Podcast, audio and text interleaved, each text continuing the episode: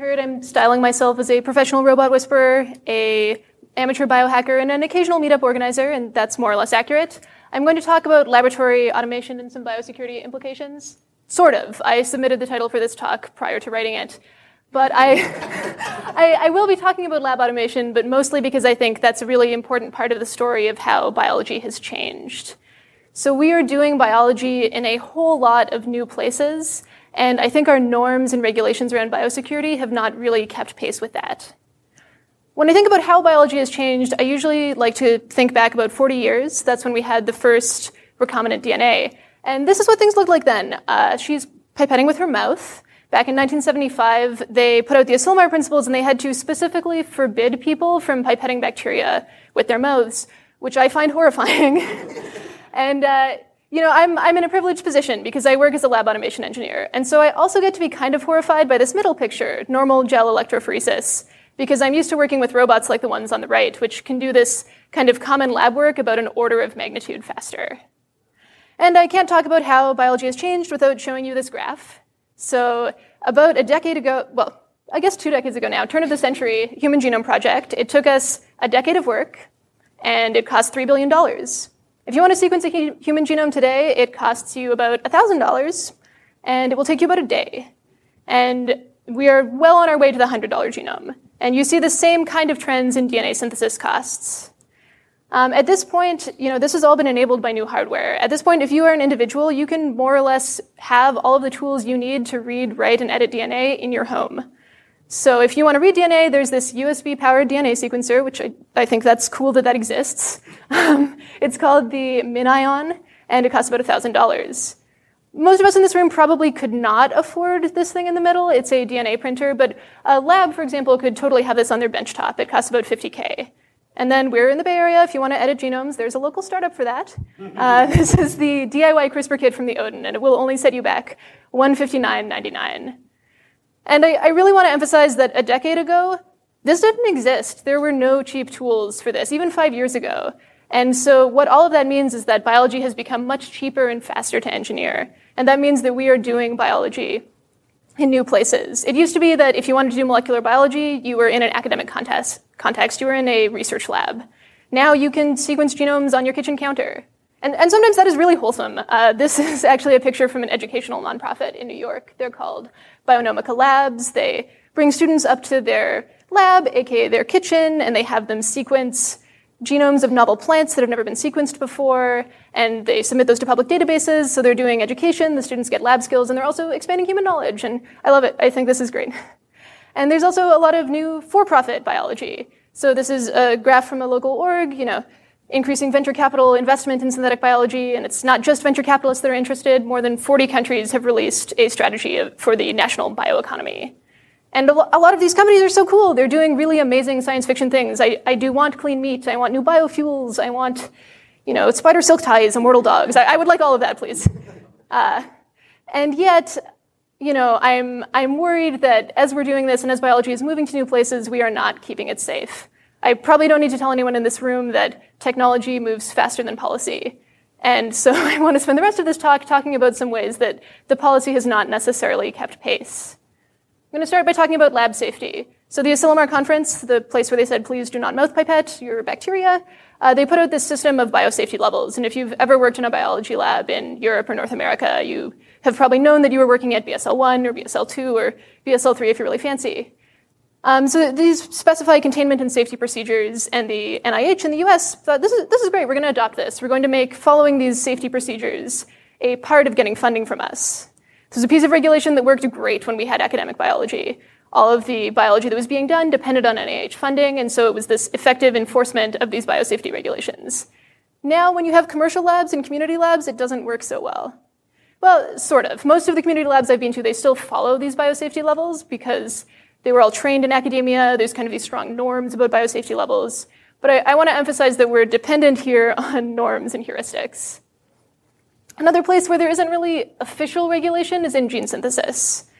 So nowadays you can order a semi-arbitrary sequence of genes and get those, get those synthesized for yourself. And back in 2009, there was a publication in Nature Biotechnology going, maybe this is, maybe this is not great. Maybe someone's going to order smallpox or something. We should probably put uh, locks on the DNA printers and prevent them from, from printing dangerous sequences. The gene synthesis companies were not stoked about this, and so they requested, you know, they put, they put out this huge announcement. They said, we're going to start screening everything against a database of known pathogens.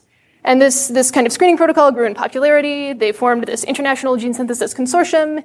80% of gene synthesis capacity uses their screening protocol.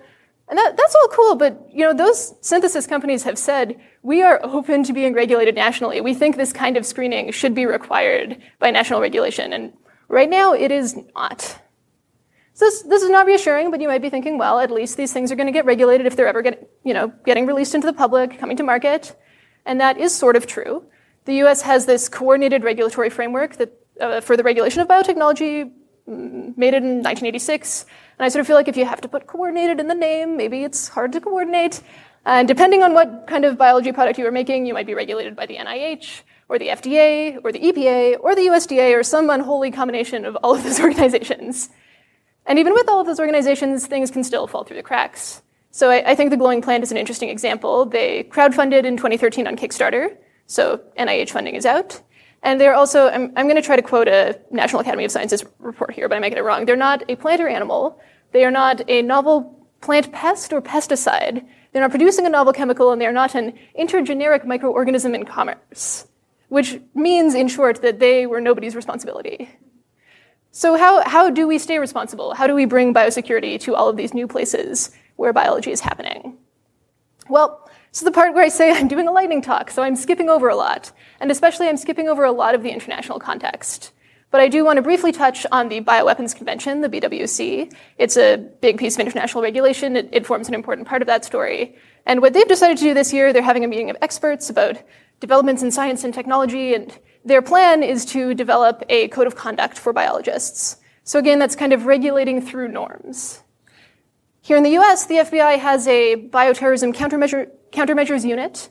And in my experience, what they do is they go to community biolabs and introduce themselves. And I, have had an FBI agent sort of come up to me and say, hey, you know, I'm your neighborhood FBI agent. If you see anything that makes you uncomfortable, here's my card. Just give me a call. So it's, it's kind of via relationships.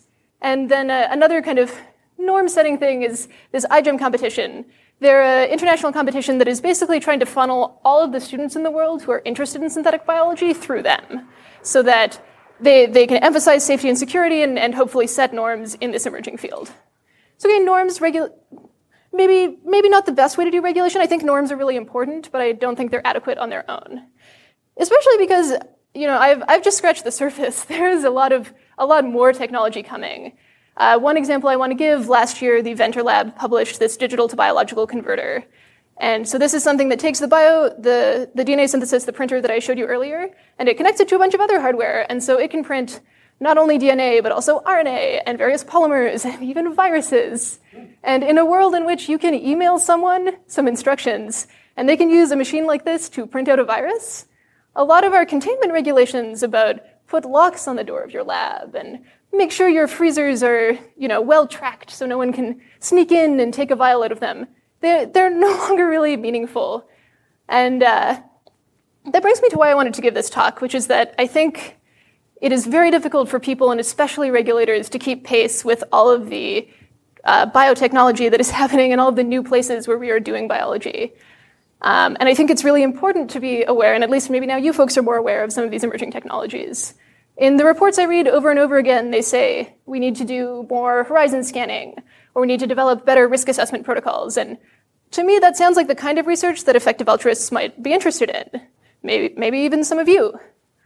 Um, and I, I just want to end by talking about something that kind of worries me, which is that over and over again, the story I hear from people is that they're waiting for something to go wrong, for some do-it-yourself biologist to really hurt themselves, or for some DNA synthesis company to miss a dangerous order, or some, some other thing that I won't even speculate about. And uh, let's, let's not. let's not wait for something to go wrong. I, I really think that, that life is better with biology and that we can have a really cool 21st century of biology, but only if we keep it safe. Thanks.